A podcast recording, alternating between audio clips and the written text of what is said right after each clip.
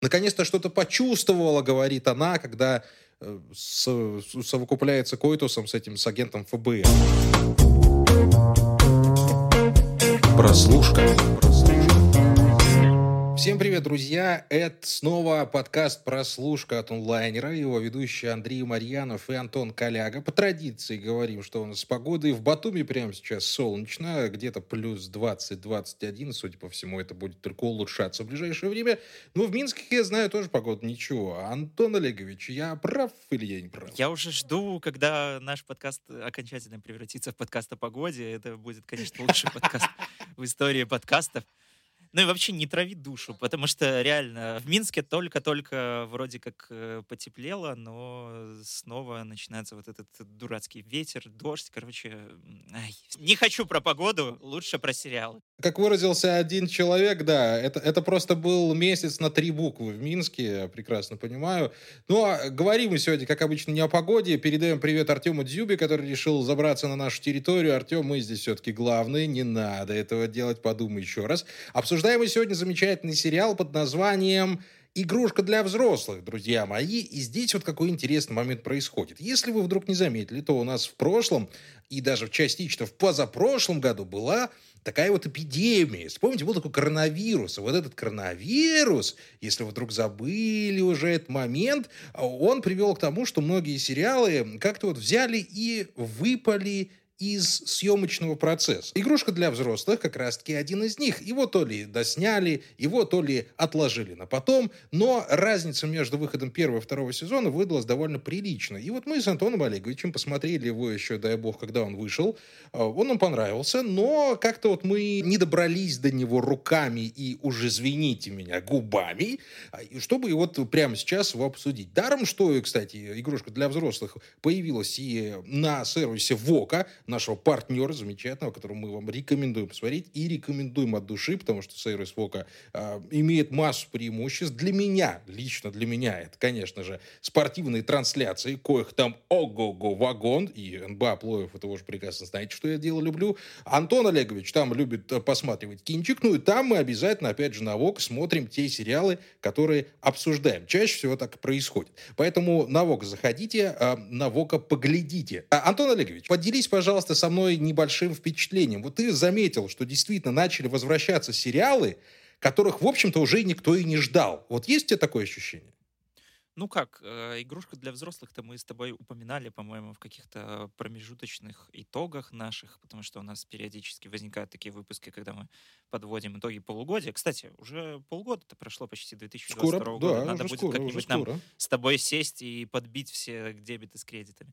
Вот. Да, и да, мы как-то там даже говорили, что, наверное, мы запишем целый выпуск, нам вроде как понравилась такая интересная антиутопия, которую сразу же все бросили сравнивать с «Черным зеркалом». В общем-то, почти все фильмы или сериалы, которые сейчас рассказывают о недалеком будущем и технологическом гаджете и каких-то проблемах, которые он за собой несет, они неизменно попадают в копилку. Это как 2, 3, 4, 5, 10 «Черное зеркало». Да, действительно, первый сезон был снят в таком жанре изобретательного ромкома, наполовину sci-fi, который там еще заставлял задуматься не только о каких-то там глобальных катаклизмах, которых нас ждут в будущем и к которым нас неизменно приведут злые технологии, а еще и о каких-то простых человеческих отношениях и, собственно, как подступающее будущее их меняет.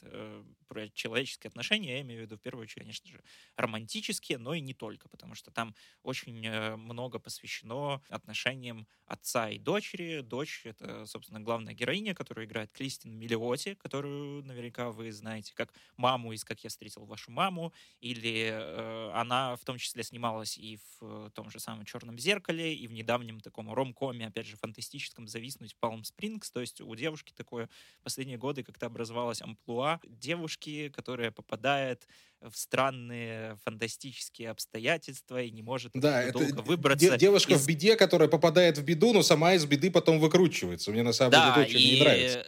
Это ей постоянно не дает сделать какой-то странный самовлюбленный мужик, то ли гик, то ли, в общем, с прибабахами, со всякими разного рода. Она такая вся смарт-секси, то есть такой новый типаж, значит, женщины, которая коня на скаку там, она, конечно, не останавливает, но... Она сейчас начнут уже в феминизме упрекается. Дорогой мой, коротко о сюжете. Значит, вот эта вот самая девушка, она выходит замуж за руководителя огромной IT-компании под названием Гоголь или Гогол. Он же Google, понятное дело, на что там намек идет.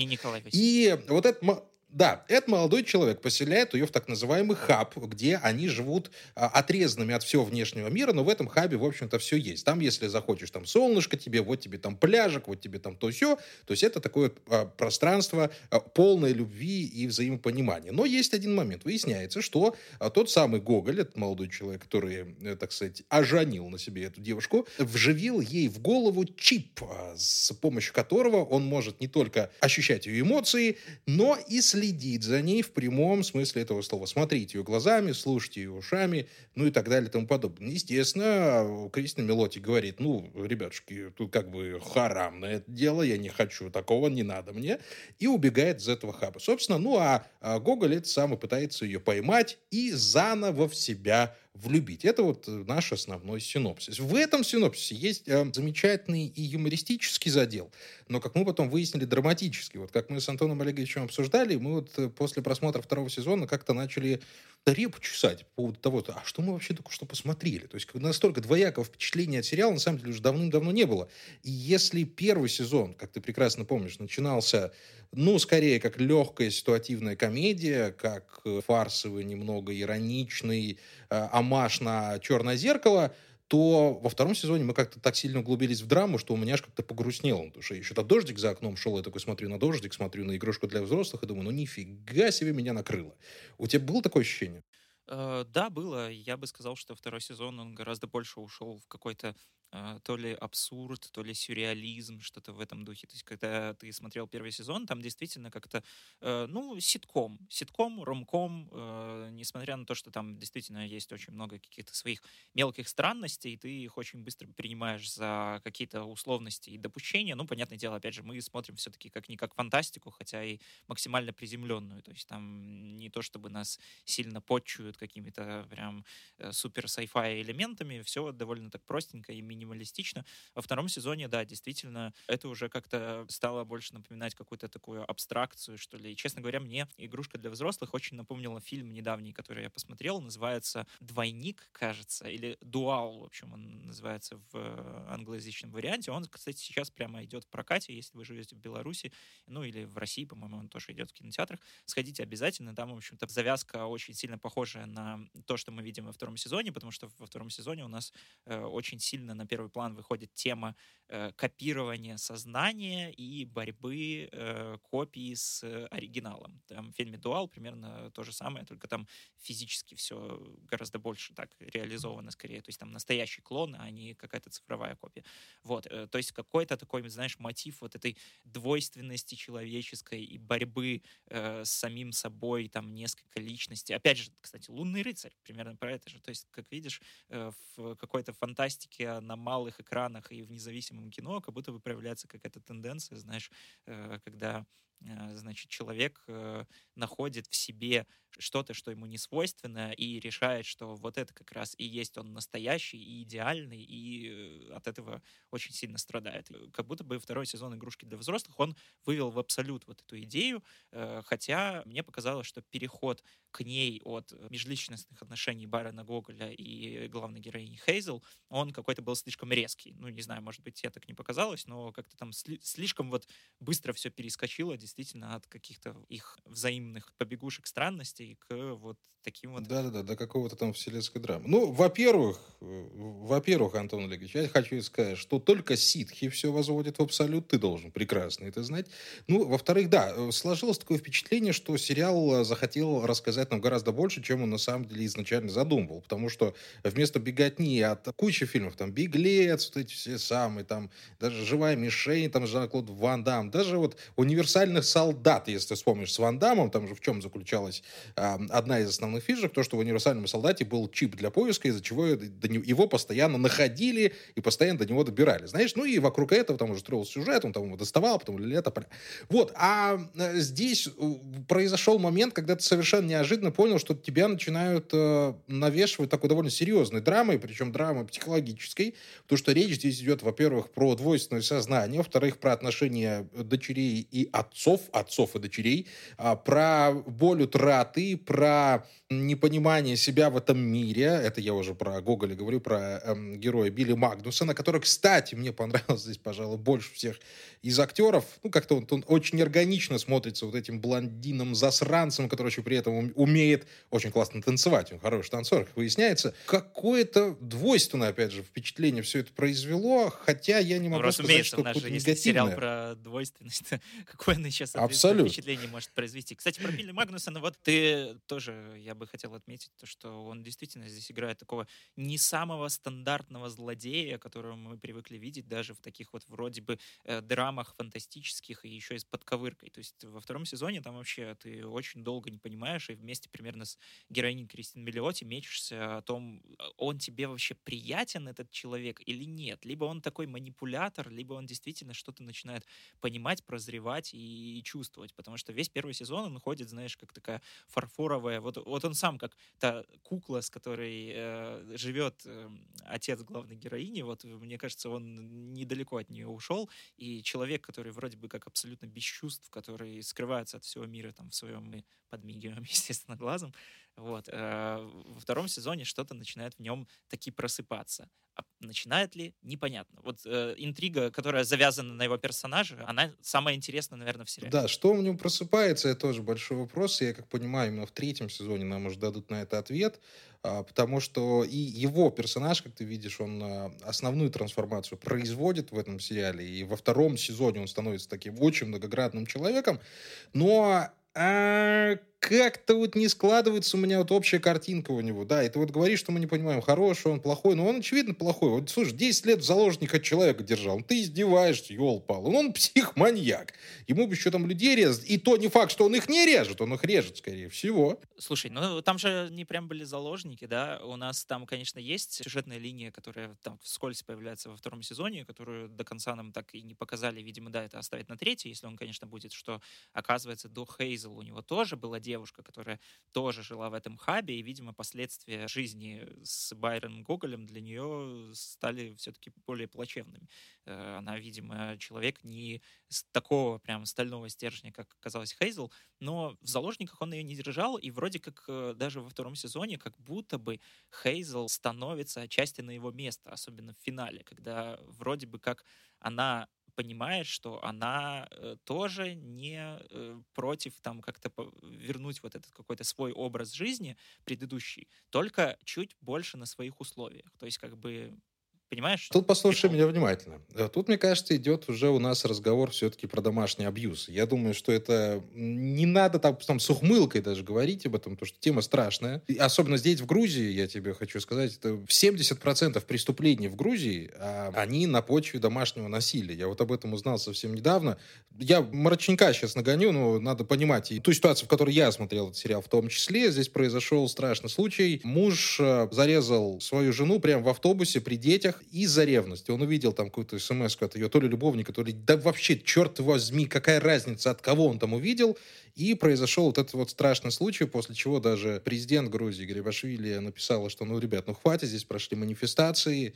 И я, наверное, только здесь начал ощущать...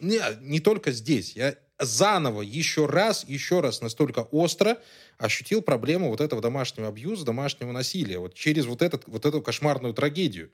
И мы же с тобой понимаем, что домашнее насилие, оно существует и в Беларуси, и в России. У нас оно вообще декриминализировано. Это вообще катастрофа, как я считаю. Ну как можно было допустить? И если рассматривать сериал «Игрушка для взрослых» вот как некую метафору на абьюз, то тут немножечко на свои места все становится. Потому что обрати внимание, что Байрон, пытаясь постоянно вернуть ее к себе, нашу главную героиню, так или иначе берет и уговаривает ее. И он предоставляет ей некоторые стимулы для того, чтобы она вернулась. И она соглашается к тому, чтобы она вернулась.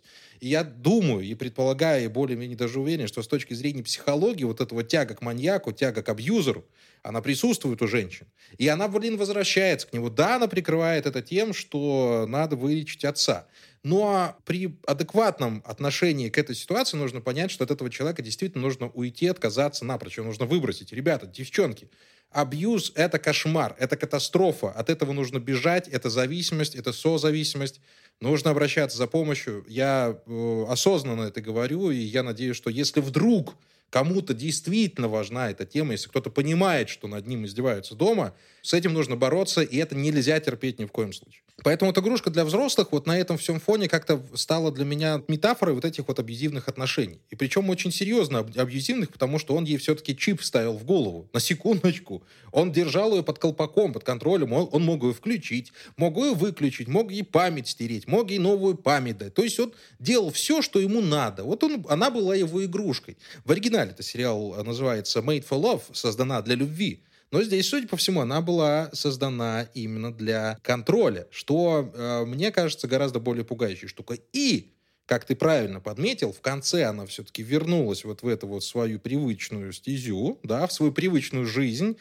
И, по сути, сама стала абьюзером, потому что она не выпустила сознание настоящего Байрона, не выпустила его вот обратно в его тело. Правильно я говорю? То есть, я увидел в этом такой поворот. Насилие порождает насилие. Да, вот насилие порождает насилие. Поэтому я немного более тепло отнесся к тому, что этот сериал завернул в такие вот психологические дебри, потому что если накладывать на нее вот это свое восприятие, на этот сериал вот наложить вот именно вот это восприятие, о котором я только что говорил, он играет совершенно другими красками. Он показывает, насколько это страшно. Он действительно это показывает. Сколько она страдала, сколько она не могла там себе позволить. Наконец-то что-то почувствовала, говорит она, когда совокупляется Койтусом с этим, с агентом ФБР. Она же действительно стремилась к этому, она хотела этого. И ей становится хорошо. Да, я хотел больше комедии.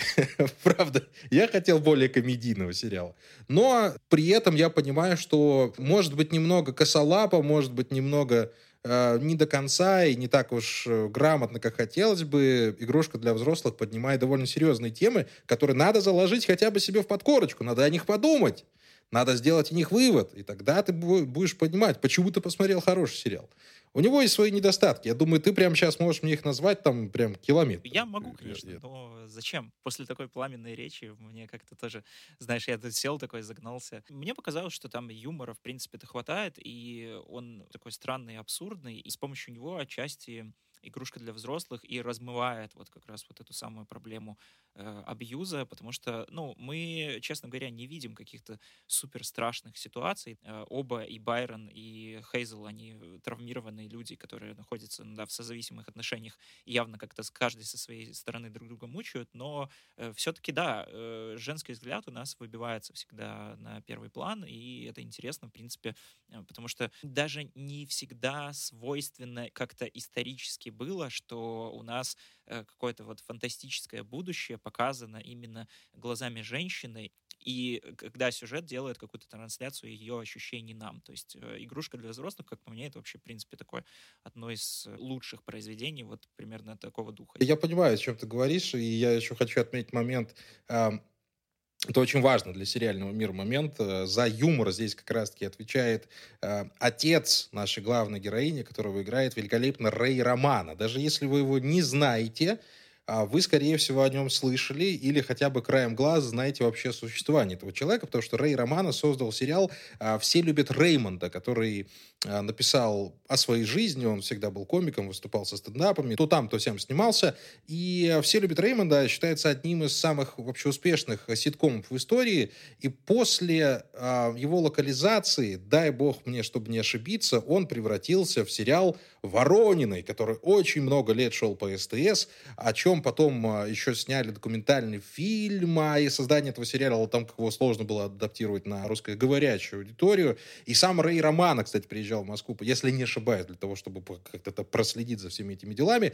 И еще, если вдруг не знаете, не смотрели ни того, но «Ледниковый период» вы точно смотрели, скорее всего, там он озвучил как раз-таки ленивца Рэй Романо. И если вы смотрели хоть немножечко там с приглушенной озвучкой, вы поняли, что вот эта вот речь, которую говорил Рэй Романо, это невозможно было спутать. Поэтому я, в принципе, был рад видеть этого актера в кадре. Он замечательный юморист, он замечательно отыграл и как юмористические свои моменты, так и драматические, коих на самом деле было гораздо больше, чем комических. К огромному сожалению, потому что, его искусственная пассия, она, конечно, такая прямая бочка на степень горя от утраты собственной жены и вот эти его сложные отношения с дочкой, когда он вроде бы как не обращает на нее внимания, но не обращает он на нее внимания, потому что это слишком больно. И вот в этом, мне кажется, кажется, вот главная слабость этого сериала, к большому сожалению, в том, что вот он все время как бычок, знаешь, вот идет бычок, качается, вздыхает на ходу, вот досточка кончается, а дальше куда идти хрен его знает. То есть вот мы пришли в ту точку, когда надо включать вообще целиком драму. Вот драма прям драмище, и там, чтобы слезы шли. А тебе не позволяет слезы, потому что надо какой-то юмористический момент впихнуть. Там Рэй Романо у нас танцует. Ну, слушай, Кристин Миллиотти, она не настолько драматическая актриса, все мы ее знаем по легким, более-менее комедийным ролям. И вот ты вот ждешь, думаешь, сейчас вот начнется что-то вот такое вот, и вот, извините, спойлер, внимание, промотайте пару секунд, раз, два, три, вот умирает отец, умирает Рэй Романо, и ты не чувствуешь эмоционального удара, вот этого толчка к проявлению эмоций. Там уже Миллиотти это кричит в этом карьере, она там потом уже и мстит этой самой себе, это тоже как метафора, знаешь, своей старой жизни, бла-бла-бла, мы всех побороли. Но вот ты, когда задаешь тон, вот изначальный тон, и когда ты пытаешься его вот таким странным образом потом перекрутить в совершенно другую степь, вот он не дает до конца раскрыться хорошему сериальному началу. Потому что, мы с тобой премисов видели гораздо хуже, которые превращались в гораздо более лучшие творения. Там, когда начинается черти что, а в конце там бах-прослушка, да? То вот здесь действительно очень хорошая драматическая основа. Очень часто мы употребляем это выражение, оно, мне кажется, довольно правильное. То есть, хорошие задатки для большой драмы, которые сдерживаются попыткой легкого повествования и параллельных героев, которые рыжие. Парнишка, который вырос в этой секте, и потом вот он пришел, и сейчас он видит в Гоголе вот своего то ли отца, то ли Бога, то ли Святого Духа, то ли всех вместе. Вот, это вот самое главное, что об этом сериале нужно знать. Он хороший ровно настолько, насколько ты его воспринимаешь, насколько ты его чувствуешь. Играет ему большую роль, наверное, то, что по 25 минут серии длятся. Он не утомляет совершенно. Я даже второй сезон как-то так досмотрел, и он как-то так вот, знаешь, неожиданно кончился на том месте, где я хотел бы его еще посмотреть и дальше. Как-то вот мне вот так вот захотелось. Захотелось его чуть-чуть побольше, мне захотелось, чтобы понять, куда они выведут вот эти вот линии. Вот как ты думаешь, к чему вот это все может привести? Может быть, они помирятся, или она все-таки разойдется с ним наконец? Может быть, она от этого абьюза избавится? Вот как ты считаешь? Вот чисто вот по драматической линии, как ты видишь это? Черти что, потом бах-прослушка, ты описал человека, который слушает сначала Дзюбакаст, а потом включает нас. Ну, я ж пытаюсь, я на всю аудиторию пытаюсь работать. То, что мы с Артемом Дзюбой, я думаю, еще поговорим, раз уж он на наше поле вышел, дорогой Артем. Я могу к нему на «ты», я надеюсь, обращаться, мы с ним более-менее ровесники. Если вдруг не в курсе, друзья мои, Артем Дзюба завел там подкаст про фильмы и сериалы, поэтому мы вызываем его на этот аутодафе. Пока что чисто теоретически, пока что просто запускаем эту идею в воздух, но было бы забавно. Но тем не менее. Что будет дальше? Антон? Что будет дальше? Да не знаю. Слушай, мне как-то с этим сериалом вообще не хочется гадать, что будет дальше. Это правда такая история. Хочется следить за ее естественным течением. И это история, сюжет, который сам по себе не дает намеков на то, что его можно как-то предсказать. Потому что, действительно, абьюзивная, созависимые отношения, и, как мы выяснили в конце второго сезона, что у нас как бы героиня тоже не самый святой человек, это все очень странно всегда, это очень сложно, это очень больно, и я думаю, что распутываться все это тоже будет примерно с такими же ощущениями. Я не знаю, вообще не слышал насчет новостей того, продлили «Игрушка для взрослых» на третий сезон или нет, но было бы, мне кажется, красиво, вот так, знаешь, по такой сериальной классике завершить его именно после третьего сезона, после третьего акта. Вот. Кстати, раз уж ты накидал там интересных фактов про Ворониных, я не могу не вступить в баттл интересных фактов. Кукла, с которой живет герой Рэя Романо, ее лицо — это слепок с лица авторки книги, по которой снята «Игрушка для взрослых». И она же была и шоураннером второго сезона. То есть тут тоже красота в этом какая-то есть. То, что, знаешь, она сама оказалась игрушкой в руках своего же персонажа. Да? Видишь, интересно же. Нельзя сказать, что вы посмотрели какое-то фуфло, правда? Да, он может быть слабенький, он там где-то проваливается, где-то не дошучивает, где-то не докручивается. Но ты его смотришь, и ты в него вовлекаешься. Нет того момента, что ты там бах, выключил и ушел. Нет. Во-первых, серии короткие. Там надо как-то успевать и уследить. Не успел зевнуть, уже конец. Во-вторых, вот он действительно наводит на какие-то размышления. И я понимаю его низкие рейтинги, я понимаю, что он не супер развлекательный, он не супер философский, он какой-то другой. Но он при этом, знаешь, вот не исключительный. Ну вот он сам по себе, вот он как сам по себе, знаешь, вот сериал в себе. Его и посоветовать сложно, ну и ругать тяжело, потому что он хороший. Поэтому я очень рекомендую, ребятушки, на VOKA заходите, посмотрите, пожалуйста, игрушку для взрослых. Обязательно свое мнение нужно составить. И здесь я вот настаиваю на том, чтобы вы хотя бы пару серий глянули, посмотрели, что там. Да как ты, он снят хорошо и красиво, отыгран замечательно. Вот, поэтому я надеюсь, что мы правильно объяснили сегодня то, о чем мы хотели объяснить. И надеемся, что не слишком сильно загрузили вас тяжелыми темами, но... В таком вот мы мире живем, тяжелая тема нас и без того окружает, поэтому мы стараемся хоть как-то в это сериальное окошко более-менее заглядывать, хоть иногда, чтобы отвлекаться. Поэтому спасибо вам огромное. Обязательно заходите на VOKA, смотрите «Игрушку для взрослых», смотрите другие фантастические антиутопии. Наверняка там в каталоге вы найдете много для себя интересного. Ну и тем более, что весь контент VOKA доступен для новых подписчиков бесплатно в течение целых 30 дней. Этого хватит на гигантский марафон, так что обязательно воспользуйтесь этой возможностью. Ну и, конечно, слушайте нас. Мы есть на всех возможных подкаст-платформах. Apple Podcast, Google Podcast, Castbox, Яндекс.Музыка, конечно же, на которой у нас за последние пару дней прибавилось, кажется, больше 300 подписчиков, потому что мы спустя 2 года нашего существования наконец-то попали в чарты Яндекс.Музыки. Так что... Да, решаем! Так что всем, кто послушал подкаст Артема Дзюба, а потом нас на Яндекс.Музыке, передаем огромный привет. Ну и, конечно же, я посмотрел недавно свежие статусы вообще наших оценок на подкаст-сервисах. У нас на Apple Podcast рейтинг 3,7 из 5. Вау! И что еще меня удивило, у нас есть в каждом сегменте оценок хотя бы по одной. То есть видишь, как наш подкаст... Это не просто там люди... Включили и решили, ай, ерунда, выключаю, или ай, шедевр. Наш подкаст, он всегда разный, он какие-то выпуски удачные, какие-то неудачные. Мы то смешные, то грустные. Это и есть то самое идеальное состояние, которое... Самое главное в этом то, что мы выходим, друзья мои, каждую неделю. Стараемся каждую пятницу. И поэтому каждый четверг мы записываем, каждую пятницу мы выходим, поэтому у вас всегда есть возможность и промотать назад, и посмотреть немного вперед, для того, чтобы насладиться сериалами, которые мы обсуждаем в первую очередь, а наш бубнёж оставьте уже нам.